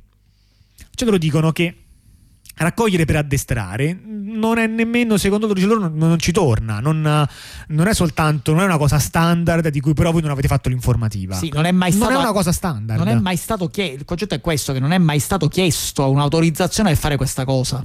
Cioè, mentre, mentre eh, è chiesta l'autorizzazione di eh, utilizzare i dati personali degli utenti per fare ricerche di mercato per, fa, per fare eh, diciamo eh, studi di eh, studi di marketing cose del genere e, e, in realtà non è mai stata chiesta un'autorizzazione a usare i dati degli utenti per, per lo scopo di addestrare un'intelligenza artificiale. E, e, quindi questa è una cosa che andrebbe valutata, cioè quello che, che dice il garante è questo. E eh, poi il passaggio successivo mi sembra ancora più particolare perché dice sente nomina, anche se non è che dice se e questo è un concetto chiave, però lo nomina. Dice le informazioni fornite da ChatGPT non sempre corrispondono al dato reale, determinando quindi un trattamento di dati personali inesatto. Che è particolare come cosa. Innanzitutto, se ci riflettete, le informazioni fornite da ChatGPT non corrispondono al dato reale. Questo penso ne abbiamo parlato tutti, è chiaro. Perché, eh, diciamo... In realtà, nemmeno Google cioè, a ogni domanda risponde con la cosa corretta. Però è diverso.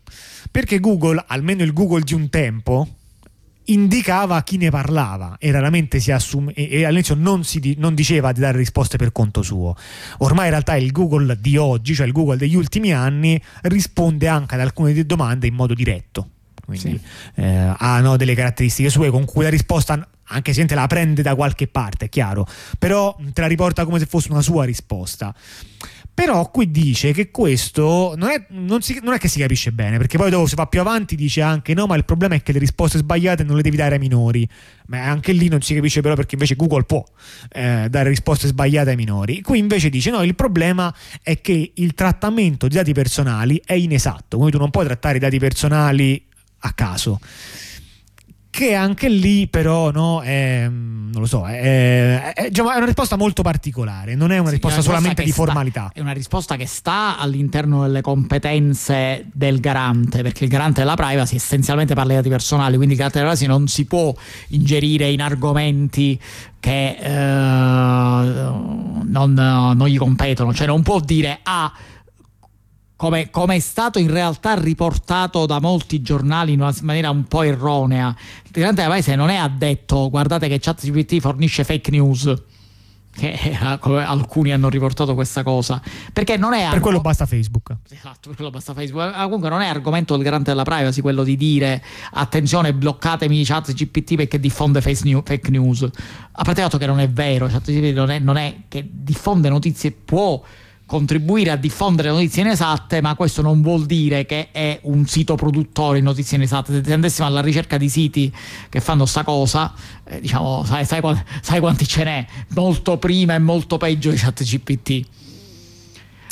E qua la questione è, mo- è più, più sottile è il fatto che quando tu fornisci dati personali per un trattamento li fornisci per un dato scopo, per un dato servizio se questo servizio non è esattamente quello che eh, ti, eh, ti, viene presentato, eh, allora il trattamento è, sbagli- è, necessariamente sbagliato. Questo è il, eh, diciamo, il principio che ci sta dietro.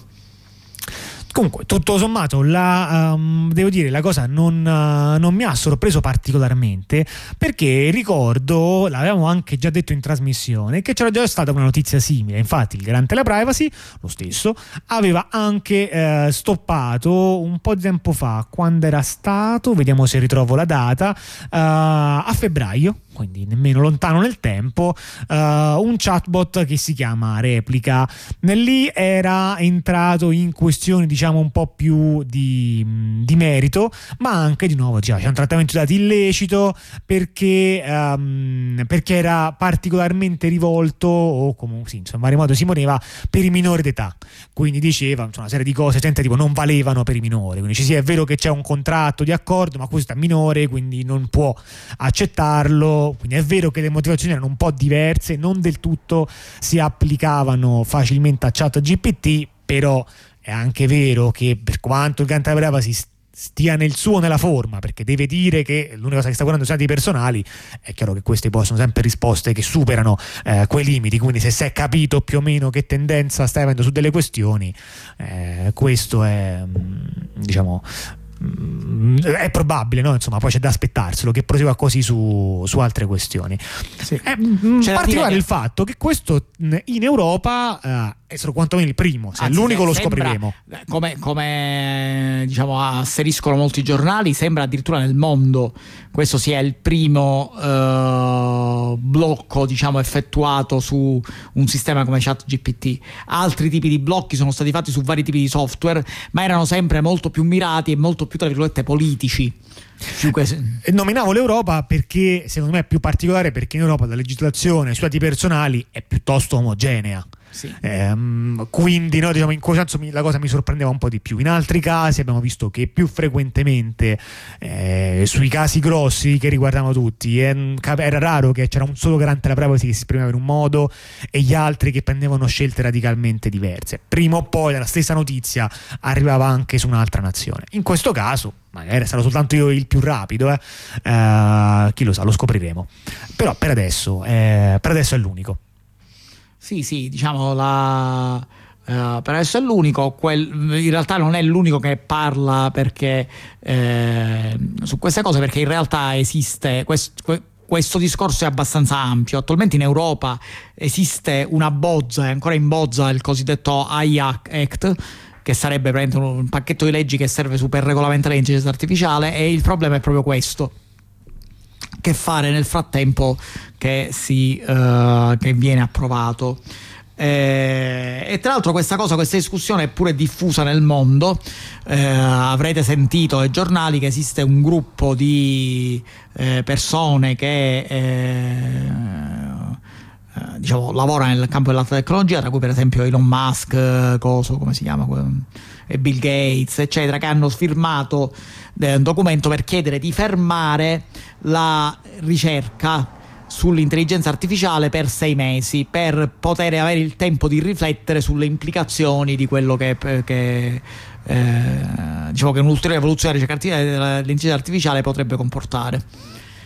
Eh, di conseguenza questo appunto fa parte di un, discor- fa parte di un discorso più ampio eh, in cui si, ovviamente si contrappongono i partigiani di entrambi gli schieramenti, quelli che sono estremamente fiduciosi nell'intelligenza artificiale e quelli che invece eh, hanno paura della, del fatto che possa, diciamo, uh, che possa avere, diciamo, se non sfuggire al controllo come tanti romanzi, e film, eccetera, comunque che possa avere un effetto nefasto sulla società.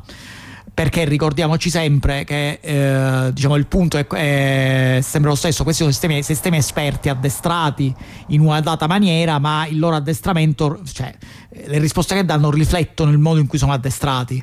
E di conseguenza eh, a passare da utili software per fare qualcosa a cose che hanno un'influenza netta sulla società, condizionando le, le persone attraverso le risposte che danno, eh, diciamo il passo è breve. E, ehm, con questo io andrei alla, mm, alla prossima notizia, se, se sei dell'avviso, um, in cui si entra gradualmente qui nel regno delle notiziole. In realtà io, uh, tu stai guardando magari il nostro documento condiviso, ma no, ti frego subito, um, perché io volevo partire dalla seconda, ovvero dalla notizia di um, TikTok al congresso di cui l'altra volta non abbiamo parlato. Um, c'è da dire che non abbiamo parlato anche perché non c'era una gran notizia, però in effetti forse val, val bene almeno farci un passaggio. Um, il, quando è stato? Tipo il 20 marzo, uh, qualcosa del genere, uh, il uh, CEO, quindi l'amministratore delegato di TikTok, che è una persona con nazionalità di Singapore, eh, Shuzi Chu potrebbe pronunciarsi o, o, o qualcosa del genere, ehm, è stata ascoltata al congresso degli Stati Uniti. In questo congresso sostanzialmente ha detto e non detto, ha mh, chiaramente preso le distanze dalla Cina, essenzialmente facendo finta, si può dire che, um, che, TikTok non abbia alcun legame con la Cina. Ricordiamo per chi ci ascolta che TikTok che ha chiaramente legami con la Cina, ma con questo nome non esiste in Cina. Ok, quindi c'è un altro prodotto della stessa compagnia che ha circa la stessa logica, eh, la, la, compagnia si chiama ByteDance ehm, e, e, diciamo eh, questo Uh, quindi sì, ci sono due prodotti diversi. TikTok in Cina non esiste, però dire che sono due cose molto diverse chiaramente è inventarsela. E, ehm, e diciamo no ha un po' detto di vabbè ma um, io sono di Singapore la società è basata a Singapore ok sì produciamo anche una cosa che è molto popolare in Cina ma questo non vuol dire niente che è un po' semplificativo dei, di quei rapporti. E per il resto sostanzialmente ha detto e non detto ok ha detto e non detto. E, mm, in particolare eh, diciamo che il, uh, come dire, questa audizione non è entrata nel vivo, è stata diciamo molto meno incisiva, per esempio di quelle che hanno riguardato Zuckerberg che eh, in qualche senso sono molto forse anche, forse anche, più attaccato. Cioè mi sembra che in questo caso ehm, l'anti eh, un sentimento anti-cinese sia stato più forte che non degli specifici delle specifiche contestazioni su TikTok. Del resto va detto che TikTok ha delle pratiche estremamente pesanti estremamente aggressive per i suoi utenti ma non diverse da quelle che fanno Meta e Google.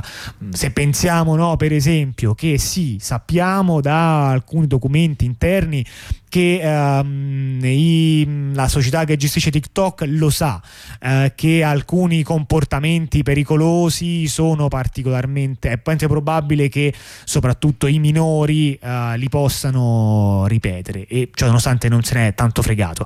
Um, così come uh, è chiaro che anche TikTok sta cercando di rendere um, trasformare TikTok anzi di rinforzare il fatto che TikTok è una piattaforma che crea dipendenza sicurezza perché vogliono massimizzare il, il, tempo con cui tengono incollato alla loro applicazione. E questo è sicuramente molto pesante perché eh, se, no, se una persona è contro le dipendenze dalle sostanze non è che è meglio se sei dipendente da, eh, da, da un'altra cosa. Altrimenti la ludopatia non sarebbe un problema. Eh, invece la dipendenza è comunque un problema. Ma del resto questa è la stessa cosa che fa Meta eh, con, uh, con, Instagram e con Facebook. Um, quindi diciamo mh, ci sono parecchie cose cose pesanti su, su TikTok che in buona parte però si applicano anche alle società statunitensi e quindi diciamo in questo anche il, il, regime dei doppi standard sembra piuttosto chiaro. Vabbè, questo era almeno per dare un pochino di resoconto di, di questa faccenda. Sì, e io mi aggancerei a questa notizia con un'altra notizia che tu uh, penserai essere quella che era l'ex prima, ma a questo punto parte che le, ci attacco l'ex quarta, visto che tu hai cambiato l'ordine, per, avere, per fare un po' di parità.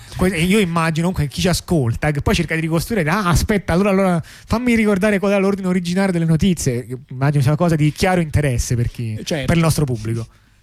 È un gioco nascosto tra le parole. Il, eh, diciamo, perché tu hai nominato appunto le società americane, tra cui Meta, eh, e allora c'è quest'altra notiziola su Meta. Ora, Net, Meta ha annunciato. Meta, parola italiana, cioè in italiano va bene, no? Meta sarà di origine greca. Sì, sì, greca quindi...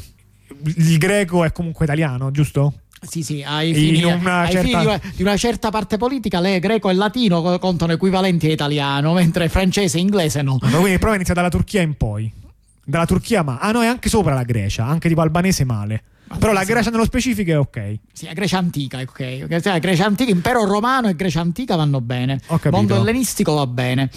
Cioè, insomma, quello che si studiava al liceo classico va bene, eh, il resto no. Ah, ho, ho capito. Lingue morte, ok. Eh, vabbè, cioè, i filosofi tedeschi? No, no, quello no. E dipende quali. Dipende quali, ho, ho capito. Comunque, dicevamo, Meta, diciamo che Meta ha deciso eh, di fare una mossa che tanti attendevano da tanto tempo, cioè di eh, permettere agli utenti di fare opt-out termine ovviamente anglici, anglicissimo, che significa... Come si traduce opt-out? Opt-out è molto, molto brevemente si traduce con uh, permettere agli utenti di poter, eh, di, di uh, diciamo... Il default, no. che anche quello non so come si traduce, no, il, il default è che sì, ma se vuoi puoi dire di no. Sì, esatto. Questo, questo se non dici niente è sì. Questo è l'opt-out. Si chiama silenzio assenso. L'opt-out sì. è silenzio assenso. Sì, silenzio assenso, va bene. No, è la facoltà di negare il silenzio assenso. Vabbè, silenzio assenso si, si assume che il non silenzio non è assenso, altrimenti dai, cioè, altrimenti è assenso e basta. Lo so, chiederemo all'Accademia della Crusca come insieme alla Sì, gli mandiamo un papello. sì, esatto. eh, eh, diciamo, di, di, eh, eh, di, fare opt-out dalla condivisione dei dati di prima parte che servono il sistema pubblicitario ancorato a, a Facebook e Instagram. E quindi sostanzialmente una cosa abbastanza simile a quella che era stata presentata da Apple e da Google, eh, cioè sostanzialmente di poter bloccare eh, appunto la condivisione di questi dati, proprio dei, dei, dei dati to cure uh, i primi dati, non quelli derivati, quindi diciamo ok, va bene. Eh, finalmente si fare questa cosa. La, be- la cosa bella, dove sta la notizia e anche la parte vagamente comica della faccenda, è che eh, Meta ha deciso non di fare una spunta, un tastino, una, uh, uno di quei complicatissimi uh, schermi tipo quelli per quando volete togliere la, il salvataggio dei cookies che ci sono in giro, no, niente di tutto ciò. Una, molto più burocratico e diciamolo più familiare per noi italiani. Una raccomandata. No, un bel form in cui tu, che tu devi compilare. Sì, AD. 2 aprile, io sottoscritto. Eh, esatto, tu devi, devi, compilarlo, indicare le motivazioni per cui non vuoi condividere i tuoi dati e inviarglielo. Loro lo valuteranno e decideranno se ok tu potrai eh, non avere con, non questo è un paradiso io mi sento cioè, subito all'anagrafe comunale con, con queste cose Ora è interessante questa cosa perché eh, diciamo, fa, vedere chi- fa, vedere chiaramente quanto eh, Meta sia come dire, volenterosa di, di, uh, di, implementare questo sistema. Quindi non ha soltanto un nome italico, ma ris- abbraccia in pieno le nostre tradizioni. sì, esatto. Ora capisco. Esatto, eh, ovviamente perché stanno facendo questa cosa? Stanno facendo questa cosa perché sono costretti eh, a eh, diciamo, a, eh, a, ottenere un consenso da parte degli utenti. Ormai questa cosa, sia dal punto di vista legale, sia dal punto di vista banalmente commerciale, eh, è diventato, cioè cos'è, la condivisione dei dati degli utenti è diventato cattivo, cioè almeno si è saputo, si è diffuso che è cattivo, quindi comunque loro devono fare qualcosa e hanno utilizzato questo sistema. Eh, non è ancora, ancora non abbiamo una uh, versione di questo form, nonostante Meta abbia annunciato che sarà disponibile agli utenti europei a breve. Eh, diciamo che Meta eh, finora, finora ha giustificato il, eh, diciamo, la, eh, l'utilizzo dei dati con una, un annuncio pubblicato sul loro blog che eh, diciamo, non aveva bisogno di avere un, un, consenso legittimo da parte dell'utente perché aveva un interesse legittimo. Come sapete all'interno del GDPR c'è questa storia dell'interesse legittimo, cioè il fatto che alcuni dati eh, possono essere scambiati senza il consenso dell'utente se chi eh, tratta questi dati ha un interesse legittimo a trattarli. L'interesse legittimo sarebbe essenzialmente il fatto che eh, questi dati ti servono per eh, il servizio che stai fornendo alla, alla tua utenza. Cioè, quindi, quindi, tu praticamente hai un interesse legittimo perché quando eh, appunto qualcuno visita il tuo sito, eh, certe informazioni ti sono utili averle e quindi tu hai l'interesse per queste informazioni. Ora, in realtà questa cosa non è stata considerata valida, per cui eh, Meta ora deve, uh, in, dire, deve eh, fare qualcosa e questo modulo è il qualcosa in questione. Ovviamente il form è eh, abbondantemente eh, diciamo osteggiato da parte degli, eh, degli, eh, degli, attivisti perché giustamente eh, questo non, è, questo, non è, un sistema per facilitare l'utenza a, a fare eh, opt-out dalla condivisione dei dati e, e vedremo come andrà a uh, finire essenzialmente. Allora io invece ri- riprendo la palla, sempre scombussolando la nostra scaletta originaria, ehm, per dare un piccolo accenno su una notizia che ehm, nelle pagine tecnologiche a volte trovate, ma soprattutto in realtà per, eh, perché ero invidioso del fatto che, che, io non ne capisco niente di alta economia, ma mi piacerebbe tanto capirci qualcosa. E quindi adesso si è parlato no, di UBS che si è comprata Credit Suisse, del fallimento delle banche francesi con la truffa quella, eh, sui dividendi che devo dire la verità non è che ho capito bene com'è che funzionava. Invece questa l'ho capita. C'è, v- eh, no, c'è Broadcom che si vuole comprare VMware per la modica cifra di 61 miliardi di dollari. Eh, è un'acquisizione importante tra mm, diciamo, quella che compra è la Broadcom, società che principalmente produce chip, uh, quindi società produttrice di hardware eh, principalmente. VMware invece è la società che produce una serie di, di, prodotti software, che in genere prendono il nome proprio di VMware, che sono, eh, direi, se non il leader, quantomeno tra i leader, ehm, e che diciamo, sono particolarmente importanti nell'ambito server l'acquisizione, oltre a essere interessante perché quando ci sono grosse cifre, no, è chiaramente grandissime società che si comprano, evidentemente c'è sempre un pochino di curiosità nel sapere che cosa succederà. Ricordiamo che era già stata comprata VMware da Dell in precedenza, che l'aveva semplicemente, diciamo, uh, usata come una proprietà, cioè non aveva fatto particolari cambi di strategia. Ha detto vabbè, VMware fa come vuole e i soldi vanno a noi e questo è quanto. Eh, invece però sull'acquisizione di Broadcom con VMware le, le autorità stanno eh, valutando eh, nel, nel, dire ma non è che poi qui c'è la possibilità di posizioni dominanti perché in effetti la Dell non l'ha mai fatto ma forse avrebbe potuto, no? avrebbe potuto dire vabbè adesso facciamo che questo prodotto particolarmente all'avanguardia salvaguardia funziona soltanto con i server miei, perché Adele produce computer, quindi anche server, ma non solo. Ehm, e quindi la Dell avrebbe potuto fare questa cosa che in effetti non ha fatto. Ehm, e sulla Broadcom si è riposto un po' lo, lo stesso problema. Quindi questa acquisizione, a differenza di quella che citavo all'interno del settore bancario svizzero, che è, dura- che è avvenuta in una notte, questa invece è ferma da due mesi. No, vabbè, un po' di meno, però più di un mese comunque. E, um, niente, um, staremo ad aspettare con, uh, franca, cioè, con interesse relativo. Sì, interesse relativo però... su questa cosa, però va, vediamo come va a finire. Niente, un'ultima notiziola che vi avevamo messo per ora, è una notiziola che cambiamo completamente argomento in realtà. Questa cosa qua però mi era capita sotto mano, avevo pensato che era il caso di dirlo. Eh, praticamente il, nello stato di New York, negli Stati Uniti, eh, diciamo, esiste un, uh, una, diciamo, una, legge che sarebbe una legge di eh, supervisione pubblica così della sorveglianza, degli apparati di sorveglianza. Questa legge stabilisce che chiunque utilizzi sistemi di sorveglianza eh, do, deve eh, pubblicare entro 180 giorni dalla, dalla, dalla, messa in opera della legge oppure dalla eh, messa in opera del servizio di sorveglianza dei documenti che sarebbero delle politiche di impatto e uso in cui viene, viene spiegato dettagliatamente come questi sistemi di sorveglianza funzionano e che impatto hanno sul, eh, sui cittadini.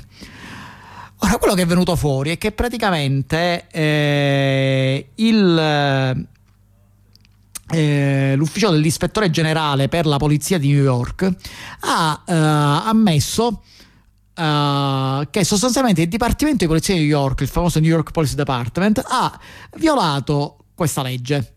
Ha violato questa legge perché avrebbe dovuto pubblicare queste cose su queste, queste policy di impatto in cui descriveva la capacità delle tecnologie e tutte le linee guida, le cose che vengono usate per, eh, diciamo, per l'uso di questa tecnologia, le proibizioni, eccetera, e invece ha pubblicato dei documenti estremamente generici che loro hanno spacciato ovviamente per fatto, diciamo, eh, dei documenti estremamente generici che eh, non permettono, che coprono va- molte tecnologie assieme e quindi sostanzialmente non permettono di eh, avere una valutazione reale dell'impatto delle tecnologie di sorveglianza sui cittadini.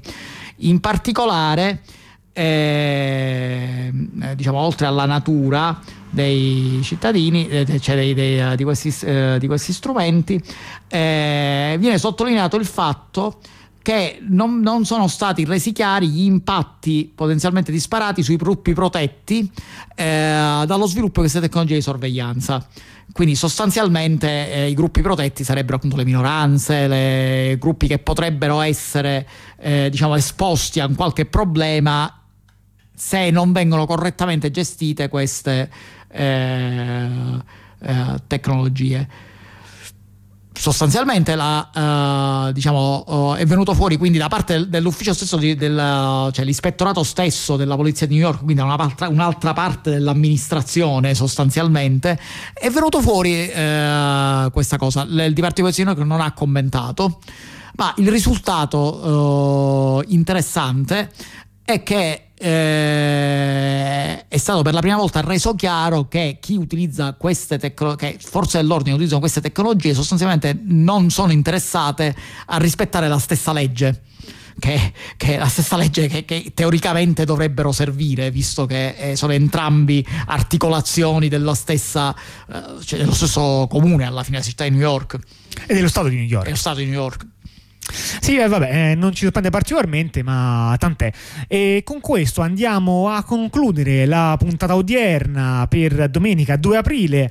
Eh, torneremo in onda con una certa probabilità um, domenica 16 aprile, mentre assolutamente non torneremo uh, domenica 9 aprile. Eh, lo so, è, mm, è così. Eh, sicuramente però manderemo invece una replica, una replica che potrebbe essere di una puntata nostra o magari anche di una puntata di altre ehm, trasmissioni che riteniamo interessanti ed affini. Con questo vi, uh, vi, salutiamo, vi ricordo che Radio Onda Rossa conclude il palinsesto della settimana con questa trasmissione, quindi a seguire le esperte selezioni della compagna automatica, ma poi dalle 8 di mattina riprende la rassegna stampa e alle 11 lo spazio comunicazioni eh, del, insomma, con gli appuntamenti della settimana. Un grande abbraccio a chi ha avuto la pazienza di ascoltarci eh, finora, uno ancora più grande per chi lo ha fatto privato della propria libertà e non vi dimenticate di radio abbonarvi. Ciao ciao. Ciao.